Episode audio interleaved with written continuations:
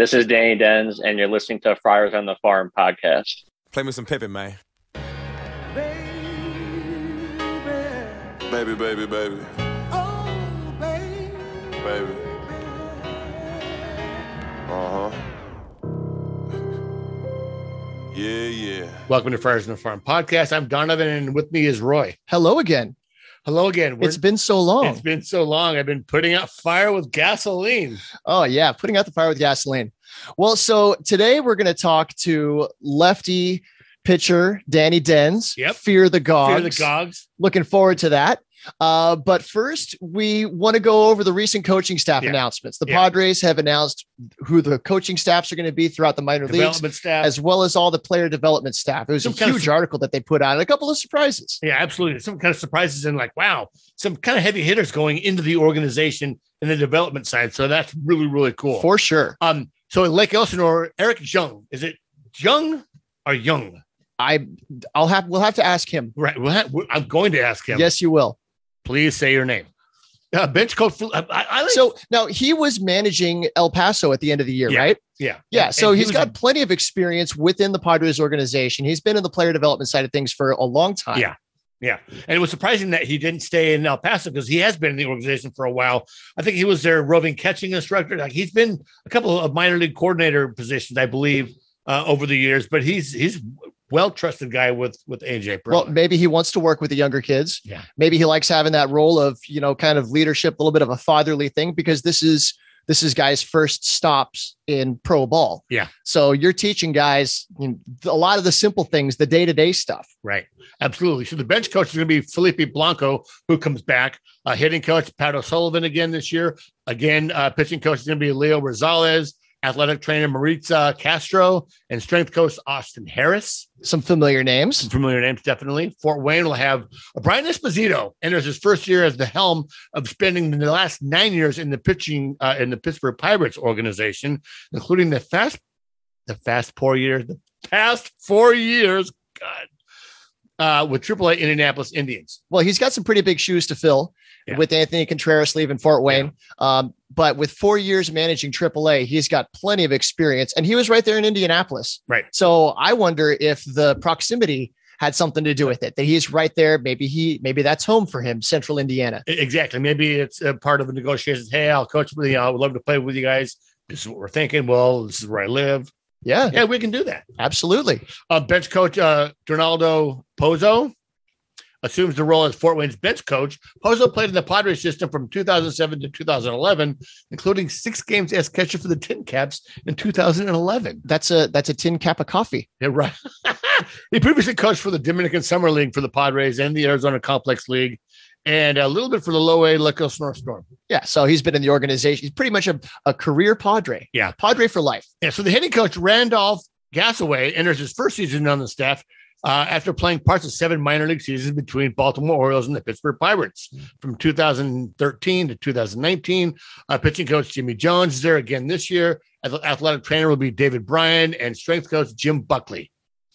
Shout out to Ryan Swirly, The Swirls, the swirl. What wait, what's his last name? Ryan.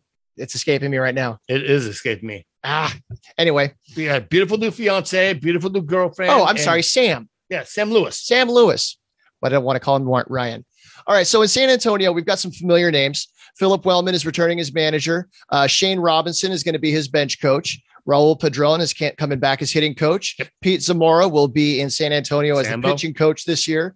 And then uh, athletic trainers, uh, Mark Coberly and strength coach, Mark Spadavecchia. I want to see his name across the back of a jersey. Spadavecchia. And uh, so here's interesting. So it, in El Paso, Jared Sandberg is going to be uh, who was with with the Seattle Mariners coaching staff from 2019 and 21. Uh, will be the manager for the El Paso Chihuahuas. Seems like a big hire. That's yeah, yeah. Certainly, uh, probably a guy that's well on his way to maybe becoming a manager in the major leagues. Or you Right. know, Right. So bench coach Robby Hammock is entering his first season as the Padres organization after working as a Diamondbacks major league quality control and catching coach in 2017 2021. So that's another position that has him down on the field Right. uh, with the big league team before and after games. Right. So you got a couple of guys with major league experience working with the AAA guys. Uh, the hitting coach, Jonathan Matthews, is in his sixth season in the Padres organization. He was previously a hitting coach for High A Fort Wayne and spent the 2017 season as a San Diego Major Leagues outfield coach. Matthews previously managed and coached in the Twins and Arizona Diamondbacks organization, and he's played in the Colorado Rockies organizations in uh, 1994. The pitching coach will be Mike McCarthy. He's in his first season with the Padres organization, was previously a bullpen coach and pitching coach in the Minnesota Twins organization from 2018 to 2021, reaching AAA St. Paul. He pitched professionally from 2011 to 2016 in the Boston Red Sox organization. Uh, and then wrapping it up, they've got athletic trainer Brad LaRosa and strength coach AJ Russell in El Paso. So that's a pretty big shakeup.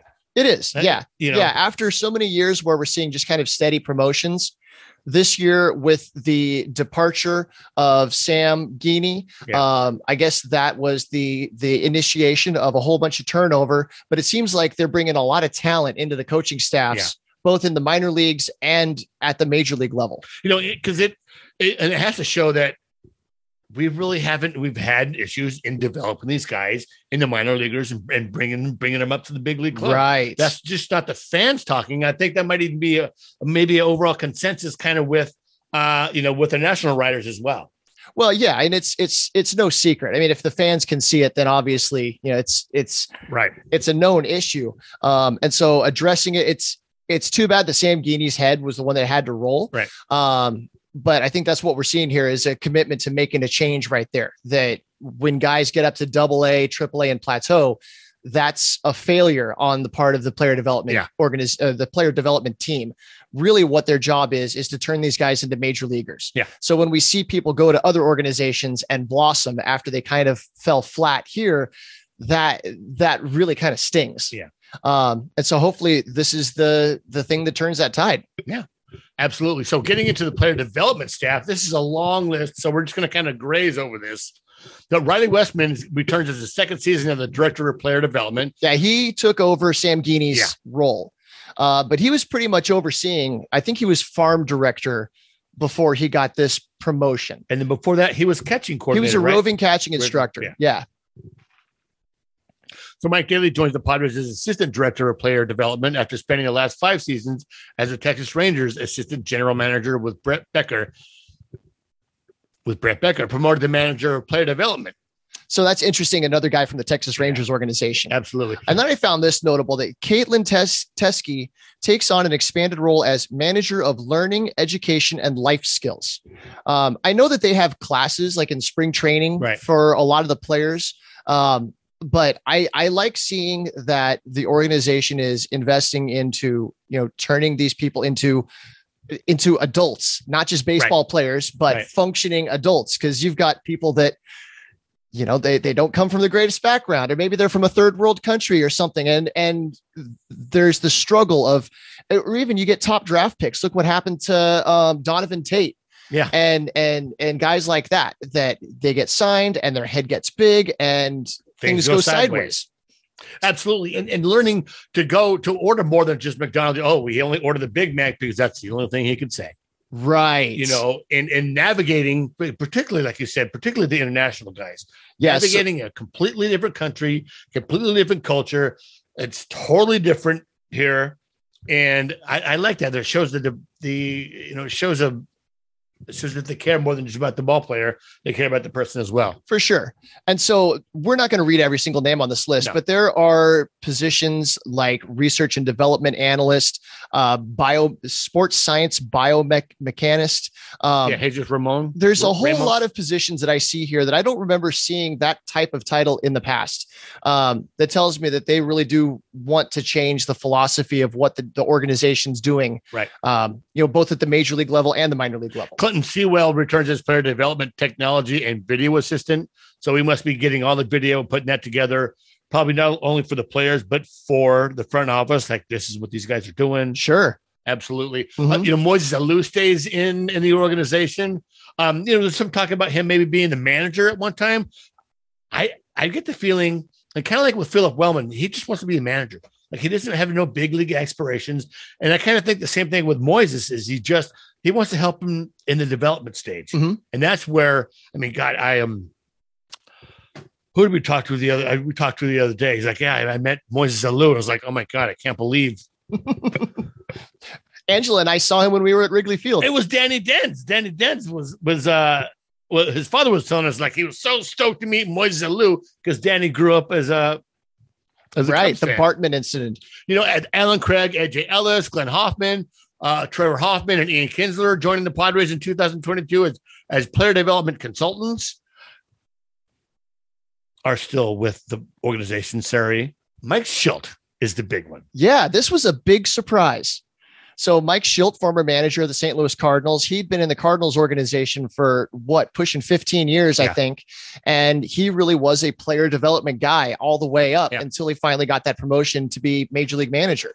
Um, there's still a lot of questions as to why he was even let go. Sounds like there's a change of philosophy between him and John Mozeliak, the GM um, in St. Louis. But regardless, the Cardinal way is something that people just talk about that that's that's it's an ethic it's a it's a whole culture that they have Right. and you see that they bring guys up and they succeed at the major league level Consistently. so he's going to be a on a part-time basis he still has a position with the commissioner's office uh, but i have a, a i had imagined that spring training he's going to be down there the whole time maybe he'll stick around for extended spring training maybe he'll do some roving instruction kind of stuff um, but i like having that kind of experience Yeah. Uh, you know, it- it's not some you know some guy that got plucked out of the Rangers organization that nobody's ever heard of. Right. This is somebody with decades of experience in baseball, And decades in, in the development in the development in development of minor leaguers. for sure. Um, Mike McCoy will serve as minor league hitting coordinators, and Oscar Bernard will join him with with that. So Mike went from Lake Elsinore back to uh, you know at least back to the the complex. That may be where he's comfortable. So yeah, so You know? stayed in, and he stayed close to to uh, to California. When we talked to him last year, he talked about being a California boy and like it's kind of nice to work in the same state that you're from. right. At least he'll be almost in the same time zone. He'll be in the same time zone half of the year Yeah, because they don't switch to daylight savings time. yeah, Arizona. And the other, so I'm going to scroll all the way down to the bottom. The other interesting name I found on here was Rudy Giron, longtime Padres farmhand. I kind of wondered what was going to happen to him. We saw him at Lake Elsinore leaving one day, and we're like, what's going to happen next to him? Um, and so now he's back with the team. He is going to be a bench coach in uh, in the Dominican Republic. Yeah. They've got a long list of coaches down there. I so they list as bench coaches Wilfred de la Cruz, Juan Rojas, Diego Cedeno, and Rudy Giron. All four of those guys as bench coaches in in the Dominican. I know they're not going to have four teams in the Dominican Right. Summer League, but at least that means a bunch of eyes, a bunch of people, you know, around to manage the players because that's really where the guys are the most raw.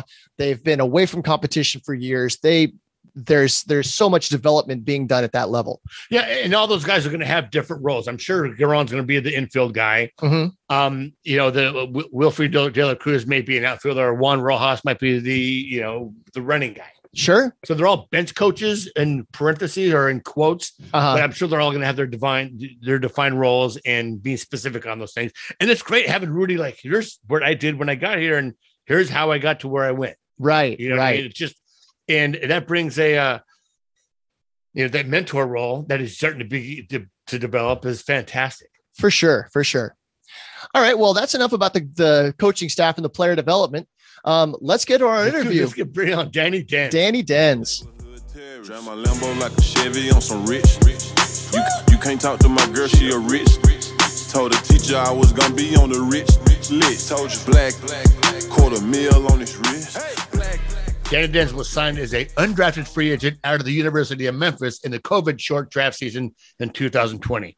Wearing his signature thick rim glasses that gave birth to the Fear the Gogs hashtag back in college, the crafty lefty earned a high A Central Pitcher of the Week with the Tin Caps in July, with nine and two thirds shutout innings and just two hits and 10 Ks in two starts. He finished the year with a 3.26 ERA, 47 strikeouts, and 49 and two thirds innings on 12 starts. And he joins us here on Friars on the Farm. Danny, from the frozen tundra of Illinois, welcome to the show. Thank you guys. Thank you for having me. Excited to be on. So the first thing that people notice about you is obviously the goggles that you wear when you're on the mound. Um, what's this? What's the backstory behind that and the the hashtag?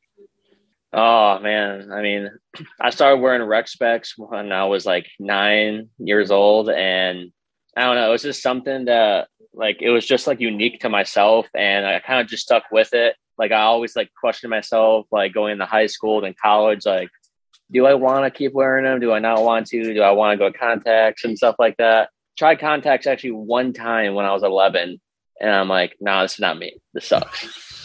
What, who was who was the pitcher for the Angels that really made that a big thing when they went to the World Series? Oh, he's a relief pitcher. Yeah, I know who you're talking about, but I can't remember who that was. God damn it! I, I mean, darn it. Um, so, so it's like, are you guys? How many feet of snow are you under right now? Is it just like stupid cold there?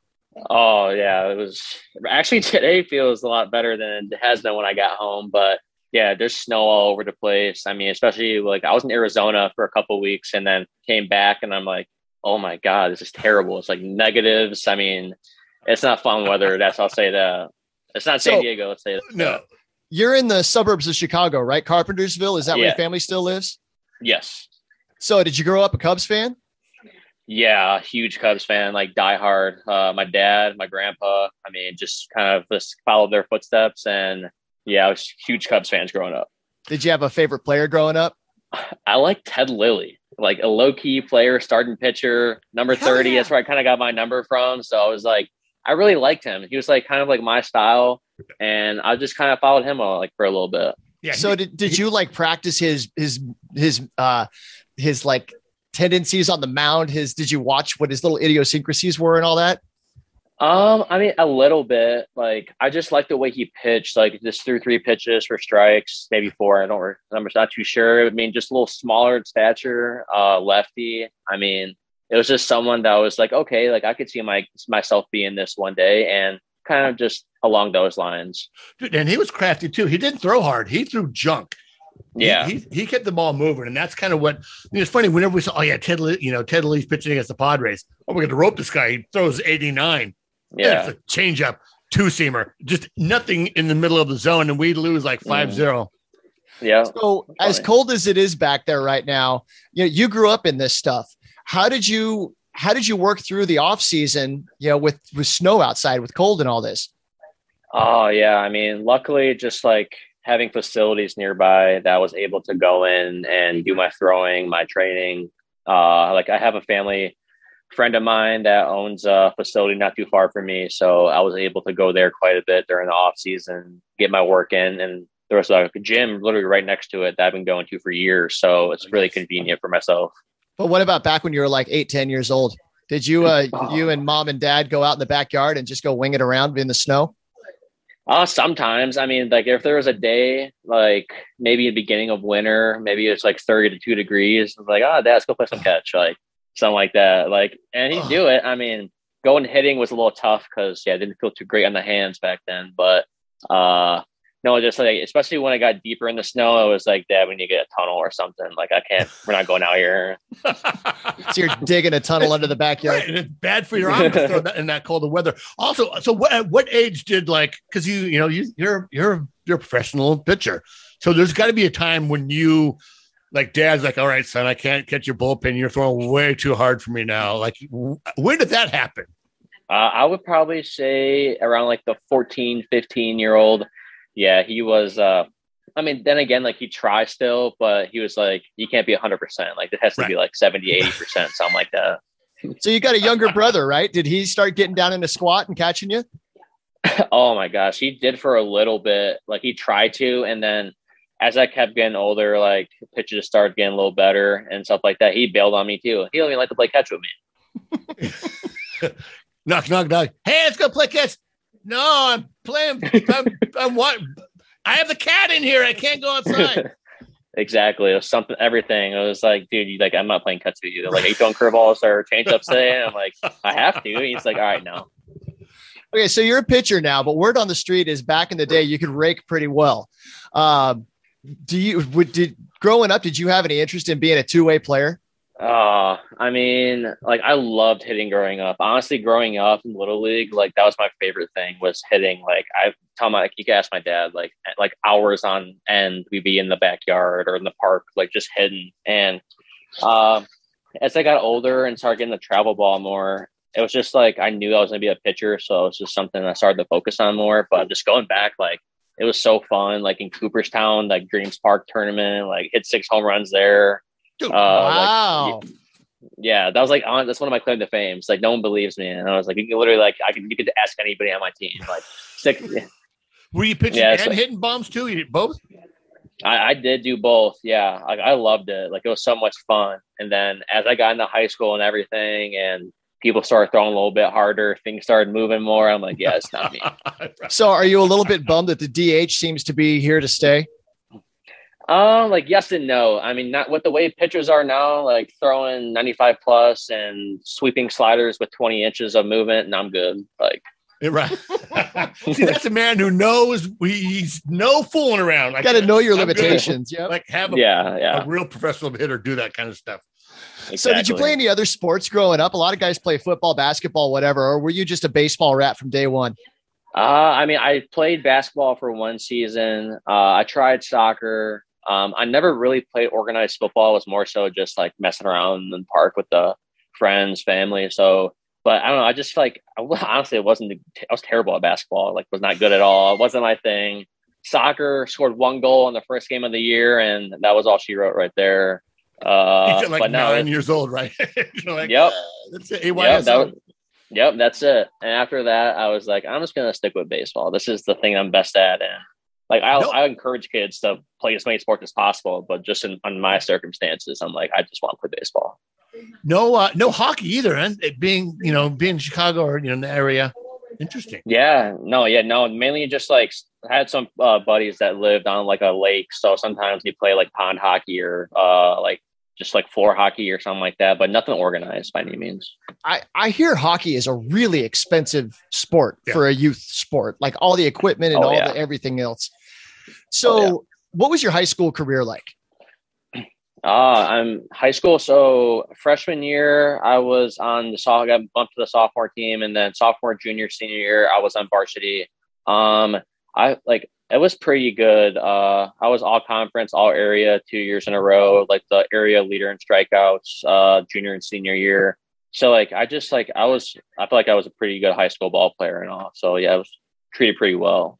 I guess that's what got you noticed by Memphis. Was it, was it, was it easy choosing Memphis or did you have other options? What, what was your, uh, how'd you wind up going to college there?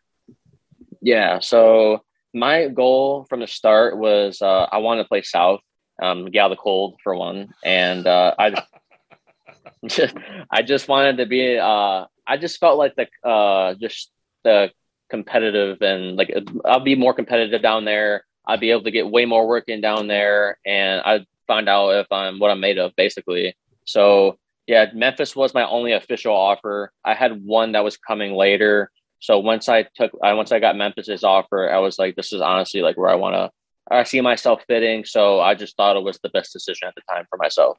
Did you go down and like visit the campus, talk to the coaches, all that stuff? Oh yeah, yeah. I've been down like multiple times. Uh, I got really familiar with the coaches. Uh, that was honestly one of the main reasons I wanted to go there because all three coaches were such great people. Um, they were just like more. They were more than just baseball. Like they wanted to treat us like men, make us in the men, make it like a Right. family environment. So I was really happy about that. So were my parents. Yeah, and that's one of the things about college. It, it's you know, Rich Hill. Uh, uh, he managed. Uh, he was a coach for USD here in San Diego for a real long time, and he was at some conference talking about leadership, and, and he's like, "I don't, I don't raise ball players. I don't have ball players. I have men. I'm developing men. Mhm. Uh, baseball is just something that we do, and and Yeah. that's you know, when it comes to college, all those coaches, yeah, they coach you baseball, but it's really about being turning you into a man. And and when you're at the high level of of collegiate competition, there, you know, baseball it's it's based on failure. And so being able to deal with that and then, you know, studying with the, you know, balancing that with the books and then social life and just, you know, you're at a time in your life where you're becoming a man. Baseball coaches, they develop men. hmm So my brother and my dad uh, live in McKenzie, Tennessee, which is about Okay. uh, well, 80 miles from Jackson. I know that about 50 miles from Jackson. Okay. So, so we've, uh, I'm familiar with the area. We never made it to Memphis yet. We want to go, uh, Mhm. my wife and I, we want to go down and see uh, Graceland. Oh yeah. Yeah. Well, you got to go check out Beale Street. Yeah, Beale Street. Yeah, Yeah, we don't drink, yeah, but we love the music. And you got the Memphis Hey, Redbirds. yes. They're right there in downtown. That's right. Yeah. did you catch right. any Memphis? Any? Did you catch any Memphis Redbirds games when you were there? Uh, yeah, actually been to, uh, I would say a few. And the funny thing is that, so whenever we would play like SEC opponents or anything, our uh, home games would be held at Memphis Redbird Stadium. Oh, that is So that was, yeah, so that was really cool experience. Just being, I'm like, honestly, it's probably one of the best AAA parks in all of minor leagues. And, uh, it was super cool. Like it was pretty fascinating, honestly. So I was looking at your your stats from your time at Memphis, and it looks like you split time between starting and relieving. You're more of a starter, but were you kind of going back and forth? How did you handle the transition between the two? Yeah. So like I was like my first few years there was never really like established myself as a starter. So like I would get spot starts here and there and then uh coming out of the bullpen. So it was like a little bit tough because in high school I was mainly a starter or my sophomore year on varsity I was closing. So it was like I knew when I was going to go into the game or start the game per se. And like going into college, I mean, it's a completely different animal. Uh, so getting used to the adjustments of being in the bullpen and then like, hey, like you're going to be starting today. So it's like everything was like, I didn't like, it was almost like a lack of like prepared, being prepared in a sense because I was, that's not what I was used to. So it was something I had to get used to because I knew like if I had a chance to play pro ball, I could be either way and whatever they want to give me the chance to do, that's what I would do. I want that's all I wanted. So it was a big adjustment. So are you um there's there's a routine that every pitcher, every player has when they're preparing for a game. Um did you have a hard time kind of getting used to the relief side of it? Is your was your routine like really involved or how did that work? Yeah, so like um establishing a routine for me was huge, uh, especially like in college for sure, and then move, probably bringing that over to the pro side. Um, so I thought that was the biggest challenge because pregame I had a really big routine of doing certain things like orderly, and in the bullpen everything is on the fly, of course. So it's like, hey, uh, get up. Are you almost ready yet? I'm like, you just called me down, like stuff like that. So, haven't even got through my superstitions yet, man. Give me a minute here. Hold on. yeah, exactly. It was just like I had like my way to my way to ball routine, uh, like start like, stre- like stretching and stuff like that. So it was really like tough in college at first because I was like, I'm not used to this. And it's like, I, I feel like I took a little bit longer to get warm and they sent me down there like, Hey, you need to hurry up. And I'm like, oh crap. Like, You Gotta got get you going. gotta, you got to save against Vandy, yeah. uh, Vanderbilt? no, I, mm-mm. I never, I never played Vandy in my time there. Oh man, I'm sorry. I, I I've I've been doing a lot of prep with a lot of different players. No, you're good. You're good. okay, so 2020 was supposed to be your senior season. Um, you were coming into it. You're probably, I'm sure you were feeling primed for a strong season. You're going to make a good showing for the draft and all this. And then COVID happened, and the season kind of stopped before it even started. Um, can you take us through that that whole spring for you? Yeah, sure. Uh, yeah, that was like insane. Like, I don't even know how to like explain it. Still, like, it was. We were, I remember we were in. Uh, we were playing UNCW, uh, Wilmington, and I had my start on Friday. Uh, ended up throwing the best start so far. That that was my fourth start, my best start so far, and getting ready to go play Indiana next weekend. So we wrap up the series. So then we go to our midweek playing Middle Tennessee and finish that little two game set. Okay, getting ready to go play IU, and uh, it was like, yeah. So we've seen other everybody's all the guys are on Twitter on the bus, and it's like, hey, uh, like Pac-12 just banged their season. Uh, SEC is on the verge of stopping their season. Like we're like, what's going on? And then like our we so like we traveled a little bit, maybe like 30, 40 minutes, and we're stopping a parking lot because our coach told us like, hey, uh, something's going on right now. I'm not sure like what's going on, but like we're trying to figure it out. Sent us home. We're in Memphis. Go right into the meeting room, and it's like, yeah, guys, uh, season's over. And we're like, what?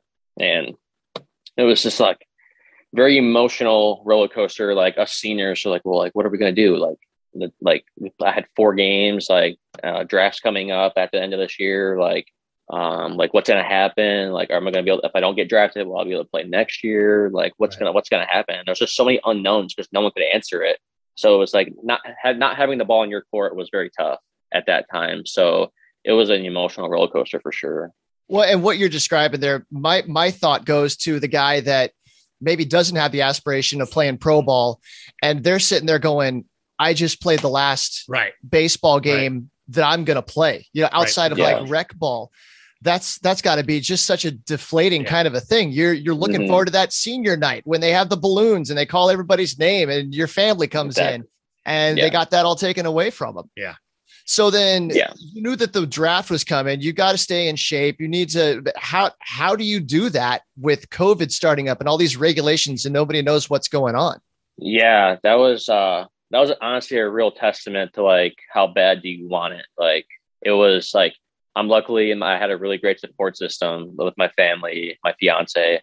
Um, like I was able to me, my my dad and my grandpa, we built like a plyo wall. We built a portable mound in the backyard. Uh, my dad's really big into lifting, so we have a garage gym. So I was able to like get a lot of my training done that I needed. And plus, I have a park in the backyard, so I was able to get my throwing in if I needed to go longer. So that was honestly like it was a true testament. It was like, how bad do you want to play pro ball? Like this is what you have to do to get there. And like that was like when actions spoke louder than words right there. And that was something I had to do to make it to where I want to be. Right. You know, and it's and it's like you're building the plane as you're flying it. Like no one's done that before. Like I I guess I gotta stay in shape. I guess I had to continue to do my throwing program. Um, Mhm. can I find some guys to throw to? Can I you know? yeah, exactly.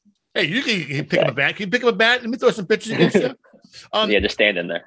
right. So after after the you know the short draft like that, there was like a two day waiting period. Uh, After Mhm. that, um, you know, you had did you have your choice of what other teams were getting a hold of you? Why did you pick the Padres, and how did that kind of go?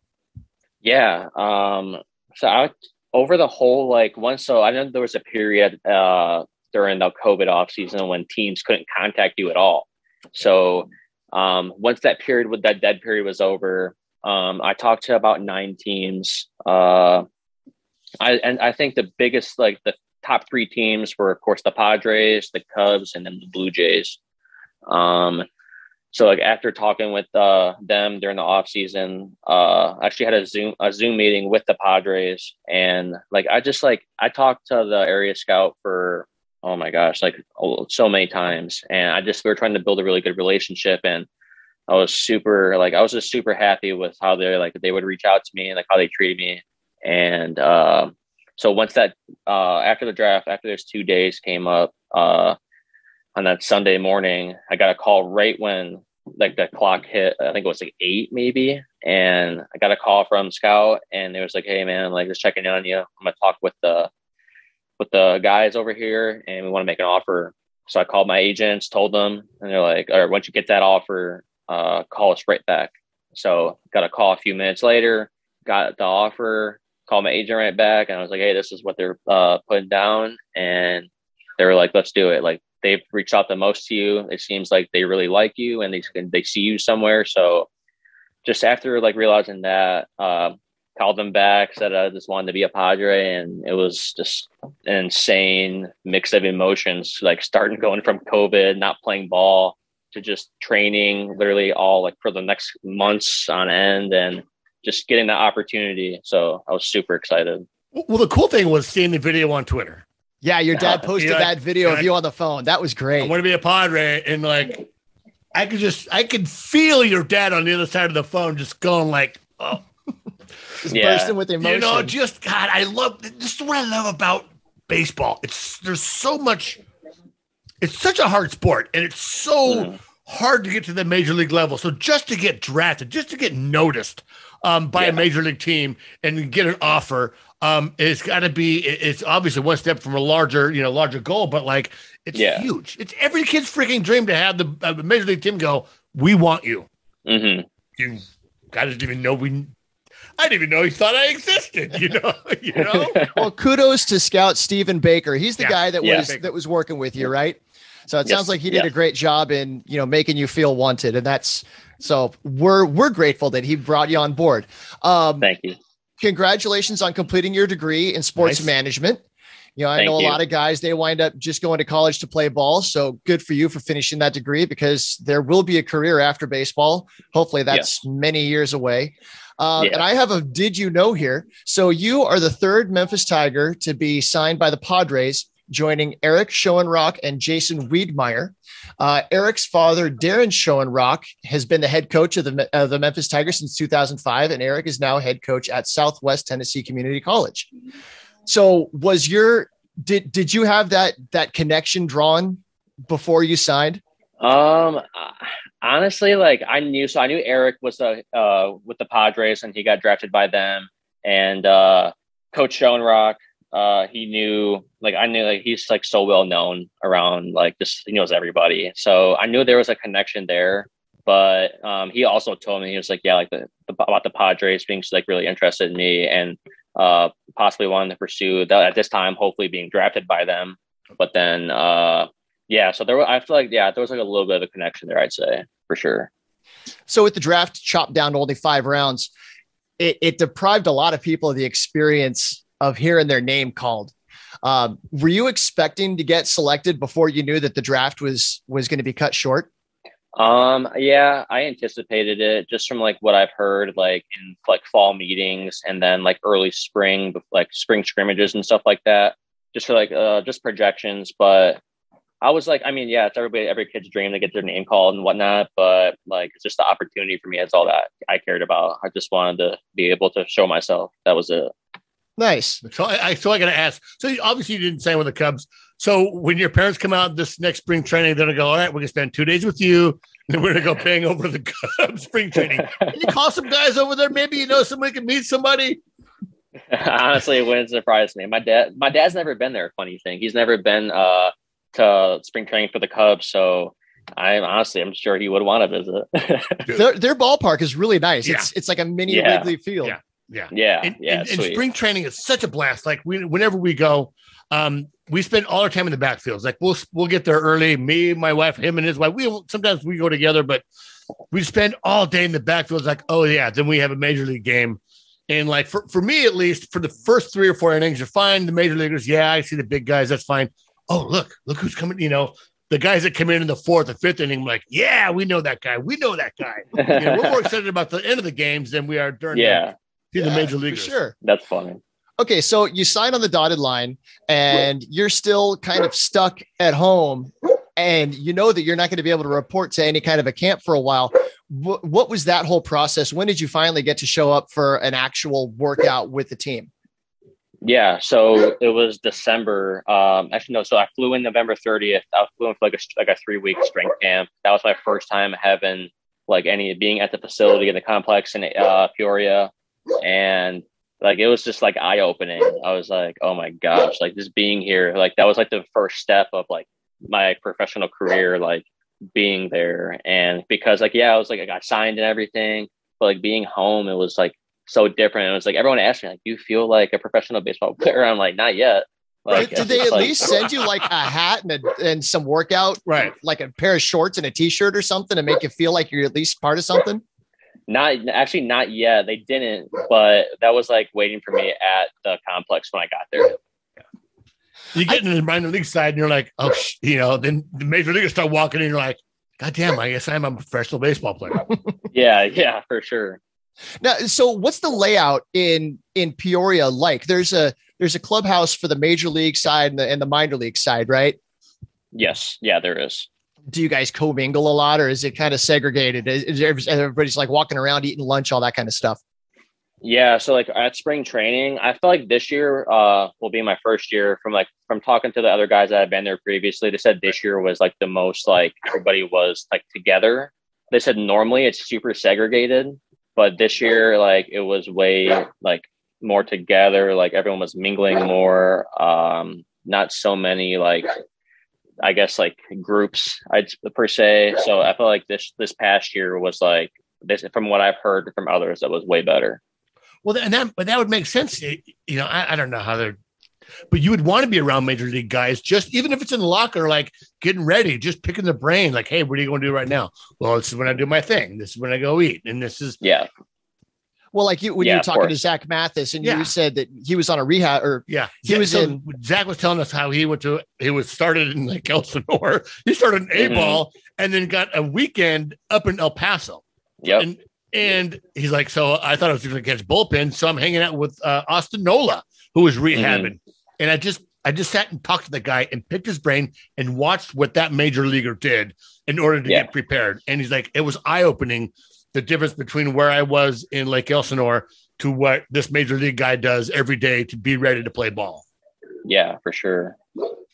So this now that you've had a full season of ball, well, I guess mostly a full season. You spent what a, about a week in the in the Arizona Summer League, and then you went up to Fort Wayne and for the rest of the season there. Um, can you pull some highlights, some some memorable moments from from your experience your first year? Yeah. Um, so initially going from spring training, I was initially supposed to go Fort Wayne, but then in my last outing of spring training, I suffered a bicep strain literally like two days before I was supposed to leave. So that was like, I was like, oh my gosh, like this is not what I wanted. But I mean, I just like, I had just go with it and just a little obstacle that I had to overcome. So after rehabbing, getting better, getting a uh, few outings in the Arizona uh, league, um, got sent to Fort Wayne, like I think two days before the draft. And like, I would say just like my first like really special moment was on Sunday when I got there, just like walking onto the field. And it was like my first experience at like affiliate ball. And I'm like, this park is insane. Like I loved it so much. And Were you hearing It- the music like in like in Field of Dreams when they step out? Wah, just about like I was like looking around like it's like a kid in a candy store. I was like, this is insane. Like and he's been there a couple of times, and it is. Ins- I mean, like Oh, we love that place. We're already talking incredible about our next trip to get back. What an amazing ballpark Yeah. and everybody that that operates it, you know, from the top down. It's just a, a top-notch organization and it's in single A. I mean, they're better Yeah. run than a bunch of triple A ballparks, Yeah. I'm sure. so. So I have a Yeah, question. During during the uh, so I watched the the the uh the South Bend game when there was the big brawl. Where were you in the brawl? Were you at the bullpen? oh no, I was still in Arizona rehabbing. Ah, Yeah, I know. And like, it was we were like we like walked up to the for the next morning. We like walked up and everyone's on their phone like looking and like and like did like everyone's talking about the fight that happened, the brawl, and like they're looking for all the guys they know in there. And it was it was insane. I was like, this is the beginning of the season. I'm like, oh my gosh. It was crazy. we, we talked to Carter Loewen, and Loewen's like, "Yeah, I was in the bullpen, and like, I had to do the, Yeah, had to jog had to out just to make the you know, the bullpen guys are like, well, because he, the hell out he knew there." that he was going to be going in Right. like right when it was all over. So he can't he can't get in there swinging. Yeah. Because he's got to stay yeah. hot. Exactly. That was just that was incredible. It was incredible. So, and, he, and he tells me, he's like, he tells us, he's like, so I go in right after the fight, and the umpire comes and goes, you know, you've been, you know, you've been warned, right? And he's like, "Uh, okay, hits the first guy. A cutter gets away from him and he hits the guy. Hits oh the first no. guy, and he didn't get banged, but it was like, he's like, it was Yeah, an it's like- accident. Like, I'm sorry. Yep. That's so funny. Okay, so you got sent out to the Midwest League. Uh, Fort Wayne's what, like a couple hours away from Chicago, and you got all whole all the all the ballparks are right around there. Did you have Yeah. like a traveling fan club coming out to a big Fear the Gogs section for you? uh, I had there was like there was some yeah like honestly every park was within two and a half to four hours. I think the farthest one for my family was Great Lakes, the Dodgers, and they, they did make it out there, and uh, they were like the only Fort Wayne fans there, and they're getting a little hassled a little bit, so that was kind of funny. Yeah, for no reason, just because Hey. of them being Fort Wayne fans, but Yeah, it's, it was it's all friendly. That's all in good fun. yeah, But it's minor Yeah. league baseball. It's not. Well, I mean, the Dodgers, so I, that makes lots of sense.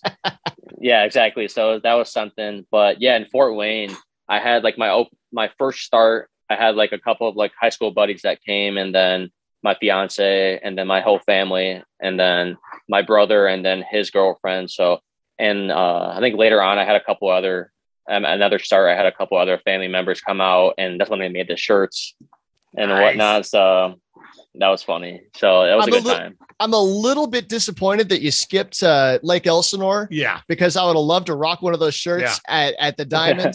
Uh, but Yeah. we'll we'll find it one way or the other. Yeah. So have you guys set a date yet? Oh yeah, congratulations. Absolutely. Congratulations Yeah, on thank you. She said yes. How'd that go down? Oh, that was uh December 17th was the date. Uh I so basically I was in a group chat with uh so her my so funny thing is my brother's girlfriend is was uh college roommates with my fiance. That's how my brother and uh his girlfriend met. So, and then I was in a group chat with her and then one, uh, Nicole's best friend from high school. And we are kind of setting up. I was asking like, hey guys, help me out, please. Cause like I'm nervous as crap right over here. And uh, so kind of like went through some ideas, found the one that was the best. I like it was in her hometown, a downtown area. All my family and her family was there. We had dinner and walking uh, from dinner to like this uh, the meeting spot, she saw all family and friends there and was like, "What's going on?" And that's that's yeah. So that's when I uh, proposed to her. Uh, so that was it was awesome. That whole week I couldn't sleep. I was even though we've been dating for we've been dating for eight years, so it was like I figured like ninety nine percent sure she'd say yes. So there's always that one percent in the back of your mind. Right. You what if she goes running away crying? What? yeah. God, exactly. eight years. I feel like we really should have her on and talk about having a baseball, being a baseball girlfriend, a baseball fiance. Yeah, she's a lifer now. Gosh, yeah, she's in the Literally. deal. Oh so yeah, who, for sure. So, who were some of your uh, roommates in Fort Wayne? Yeah, uh, I had uh, Felix Minjarez, uh, Cody Tyler, uh, Sam Williams, Chris Givin, um, Chris, uh, who else? Ripken Reyes when he came up. Uh, I said Cody Tyler already. Um, and oh, uh, Wenhua Sung. Okay. Nice. Yeah. yeah. So Cody Tyler. Okay, so when my wife and I were out in Fort Wayne, we were out by the bullpen, just kind of hanging out, watching the game, and he he sparked up a conversation with us. He is the nicest guy. I I hope that oh, he yeah. the little our interaction matches up with what what a genuine person he is. Unfortunately, yeah. I just saw today that he was released by the mm-hmm. Padres um, a, what a week or two ago. So I'm a little little bummed for him. Hopefully, yeah. he's on to you know bright things still. Um, I messaged him on Instagram. He is going to try to get picked up by another team. Yeah. Um, yeah. But anyway, Cody Tyler, I'm a big fan of the guy personally, just because he was nice to me and my wife. So, did you yeah. learn? Did you learn any Spanish? Oh my! I like very very little. Uh, I I try like I try more so Spanglish when I try and talk but like there's words here and there I try and like spit out and I have to ask them too. I'm like, am I saying this right? And stuff like that. So like I I want to learn more because yeah. like I know they're trying hard to learn English and whatnot. So I was like, at least I want to try and learn their language too. Now Wenhua Sung, he's from he's from Taiwan, right? Yeah. You, you didn't learn any Taiwanese, did you? Nothing, uh, nothing that was good at. Let's say that. The rather say. Oh, you learned a couple of curse words at least. Nothing, yeah, something so doesn't was, make this place explicit on the podcast. Yeah, so that was funny. Yeah, that was a really. But he speaks very good English though. So like he was very like fluent English. Uh, so that was it was super easy to talk with him. Kind of like what his background was like growing up. So that was really cool. So I actually roomed with him on our away trips. So that was really cool. Kind of get to know him nice. and his backstory. Nice. Nice. Okay, so we've been talking about the personal side, so we should know a little bit about your game. What do, what do you throw? What do you feel like some of your strengths? Yeah, so I throw fastball, curveball, changeup, and I'm in the process of developing like a two seam sinker and then like a sweeping slider. But for last year, I was main I was just fastball, curveball, changeup, and uh, I felt I felt my so after so weird thing was I learned how to throw this changeup the COVID off, literally right before spring training, me and my trainer. And it happened to be my best graded pitch. And which was like the absurd. Every, all the coaches were like, well, like, how does that, like, it's crazy. Like, how does that happen?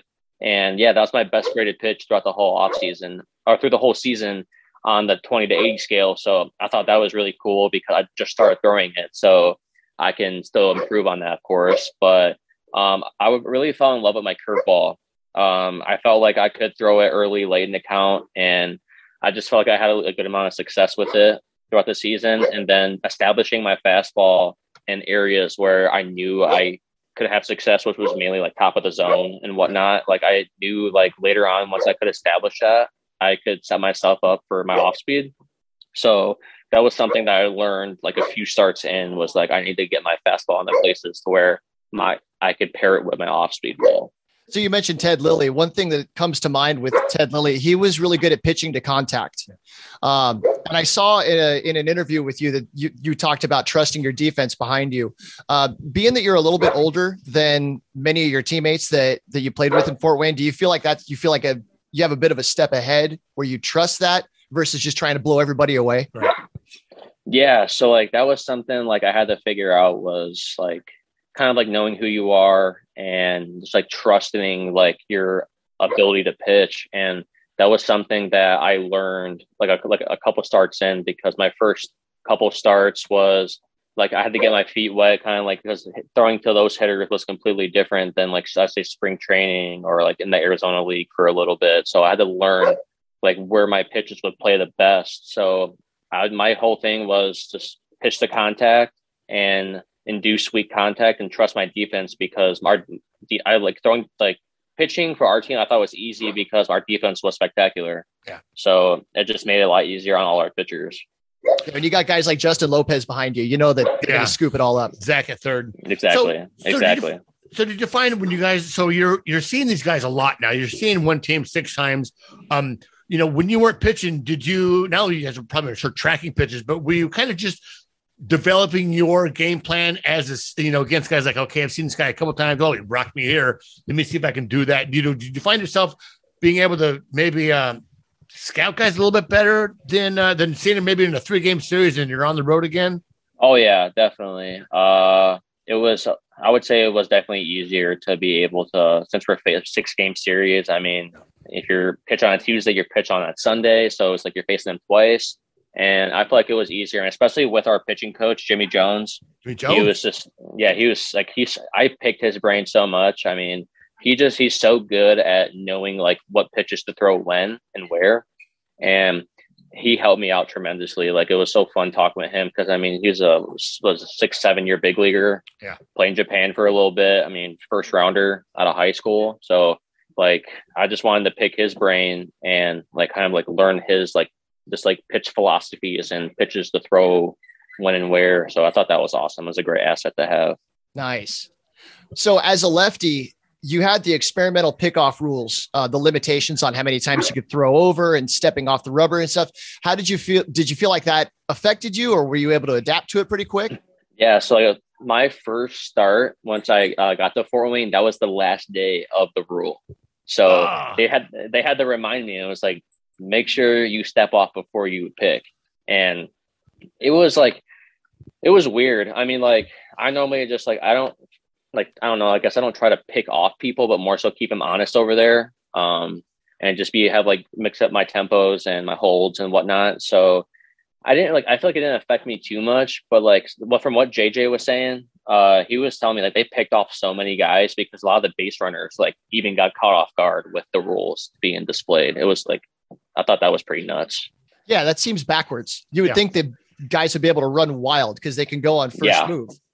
Exactly. It was super weird. So like a lot of righties, like a lot of righties were picking off them and they got like their backs to them. They got to step off. It was insane. The I'm a rule lefty didn't even too. change for them. So, so what's your off season been like? Uh, I know some guys pick up a job in the off season. Some guys do some coaching. Uh, what have you been doing to keep busy? Yeah. So um, I've just been so I took four days off once I got back from Instructs. Just being, I just wanted to just get away from baseball just for a little bit. The training, just be with my family for a couple days. So I started up uh, lifting uh, four days after Instructs, and I've been training with uh, my. So actually, one of my really good buddies, he's a throwing trainer in Nashville, who I'm going to see here tomorrow and for a couple weeks. Uh, he's been my trainer for about a year and a half, two years now and he's just I love man just like talking to him is awesome. He's just so he's very new school and he's very out thinks outside the box for a lot of things. He's definitely not like original. So that's the thing I really like about him. We've worked together so well. But just like being with him remotely I, I do I do my lifts and my throwing with him remotely throughout the whole off season.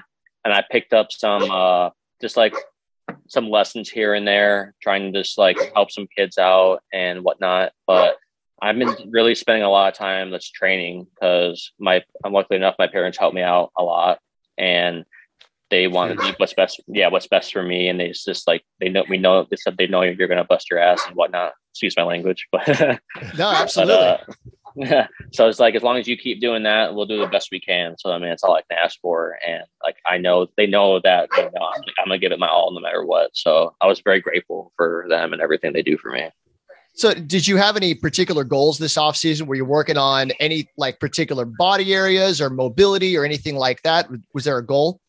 Yeah, so uh, with this off season, a lot of the the stuff we've been focused on is a lot of like my spine, like mobility, like T spine and whatnot. So I've been doing like I've been doing a ton of like back bridges, almost like gymnastic stuff, like a lot of back bridges, a lot of like different like side bends, like things you would like think that may like, oh my god, that looks like it hurts or something like that. But like Oh, building, I saw this one thing you were doing. It was like you were holding a wheel and then you like spun around backwards.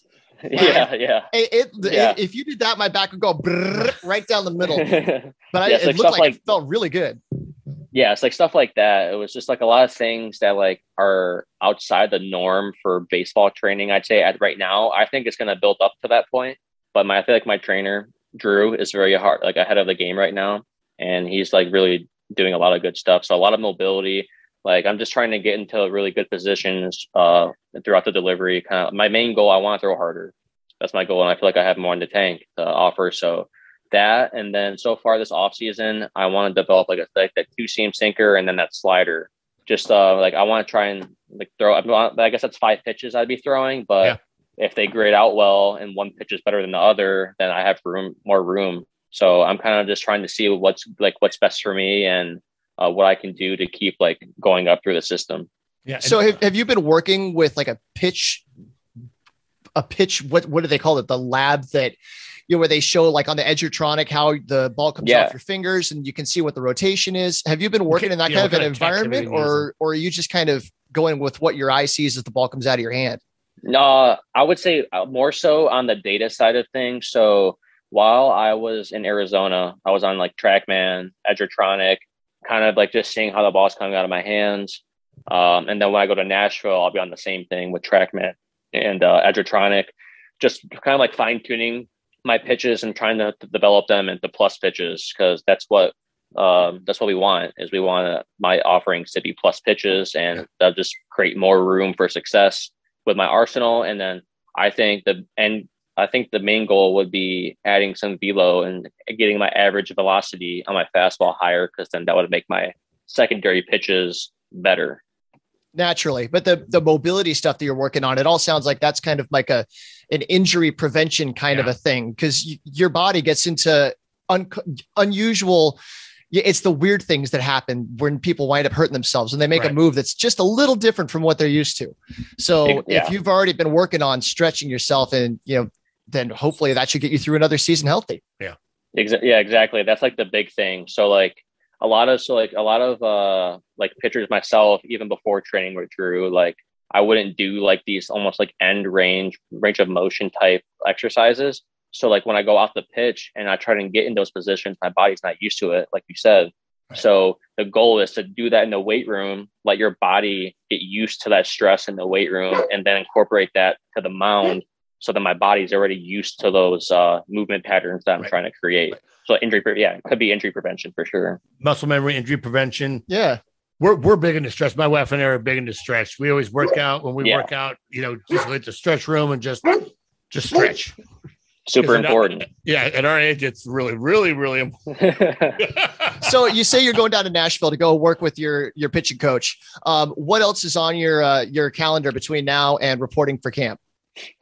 Yeah, so I'll be down in Nashville starting tomorrow through February uh, 18th or 19th. oh wow. Um, yeah, so like my agents are also down there, so I'll be meeting up with them, and then I'm actually I'm gonna be staying with my college catcher. He him and his uh, newly wife live in uh, close to where the facility's at, so they're grateful enough they let me stay there.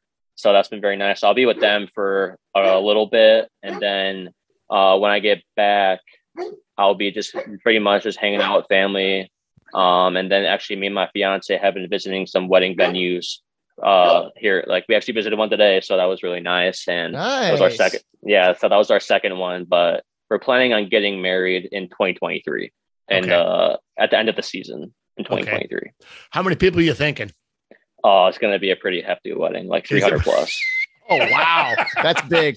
I is what I do for a living. So how many are you gonna do buffet? Probably do buffet. Yeah, you don't want to do plated. Plated is really expensive. i know that's we were literally talking about that today with uh the wedding venue uh people there they were just like kind of like going over pricing and yeah definitely buffet would be the best they're talking about like bar stuff and whatnot just trying to find the best deal for what we can do uh so i mean yeah i mean it's gonna it's gonna be like it's gonna be expensive, of course, but it's gonna be nice. So I mean. That's all. I, that's all we care about. Is one one night for the rest of our lives. So Yeah, it'll be abs- awesome. abs- when when you're taking the tour with the different caterers and the different cake vendors and stuff, milk that. They're gonna Oh, roll it out. They're gonna Right. give you all the best food. They're gonna treat you great. So go all over town and and use use that to the the greatest of your extent. Then you ask, Well, yeah. can, you, can you make it gluten free? and they go, uh, yes. oh boy. Yeah. Yeah, for an additional fee. Um, will there be vegan options for for my guests? oh, geez. So, do you have a reporting date in in Peoria? Uh, as of right now, I've been told they want me to come back February 26th, but it's Okay. still unofficial because of the whole Right. lockout thing. Right. But as of right now, February 26th. Okay. Because I'm going to be there around the weekend of uh, St. Patrick's Day. I just want to make sure that somebody's going to be down there working out with. right. I don't care if the big leaguers are down there. I want all you guys to be down there working out in the back lot so I can go hang out and watch oh yeah. Oh, a yeah. couple weeks ago, I was supposed to be there uh, for a week for fantasy camp, and Mhm. it got it got banged because of COVID. And my wife and I still went out for the weekend. And then on Monday, we're like, well, let's stop. You know, we'll just stop by the facility see if someone's working out. Place was locked up. I go into the Oh. into, into the front where I can't remember the woman's name. The the um, the like the receptionist. receptionist. Yeah. Like, There's no work. Yeah, yeah, yeah. And, and one of the guys, it was right the second day of the international draft, and uh, like a coach came out of the corner. He's like, I'm like, Oh my gosh. you guys aren't working out, right? And, like, no, no, what, no, They were going to release the hounds on you. dude. I know, but I Oh just- yeah. like, and then then me and my wife we drove all the way over across town to go to the Rangers just to see if just to find another ballpark to see if anyone's playing any kind of play- baseball. Like we would have Yeah. watched t-ball if it would have been kids Yeah, would have playing sure. t-ball. Okay, should we hit into lightning round? Let's light it up. All right, lightning lightning round. Okay. Wrigley Field. Is it best during a day game or a night game? uh, night game. Ah, Okay. ah. Uh, Culver's is a is a local fast food chain there, right? So Mhm. Culver's or In and Out. Ooh, Culver's. Okay, Um, fair enough. Have you ever had a jumbo dog dragged through the garden? Jumbo dog dragged through the garden. It's a port, it's a Uh, Portillo's yeah. thing. Yes. So that's for for our listeners. That is dressed to impress with mustard, relish, celery salt, chopped onions, sliced tomatoes, a pickle, and sport peppers on a steamed poppy seed bun. Now I've been Oh, to yeah. Chicago a couple times and I never went to Portillo's. Now I'm going to have to after reading that. Oh yeah. You have to. You have to. Uh, what better past, present? What what batter, past or present, would you like to face the most? Past or present, what I like to face the most. Um. Oh crap.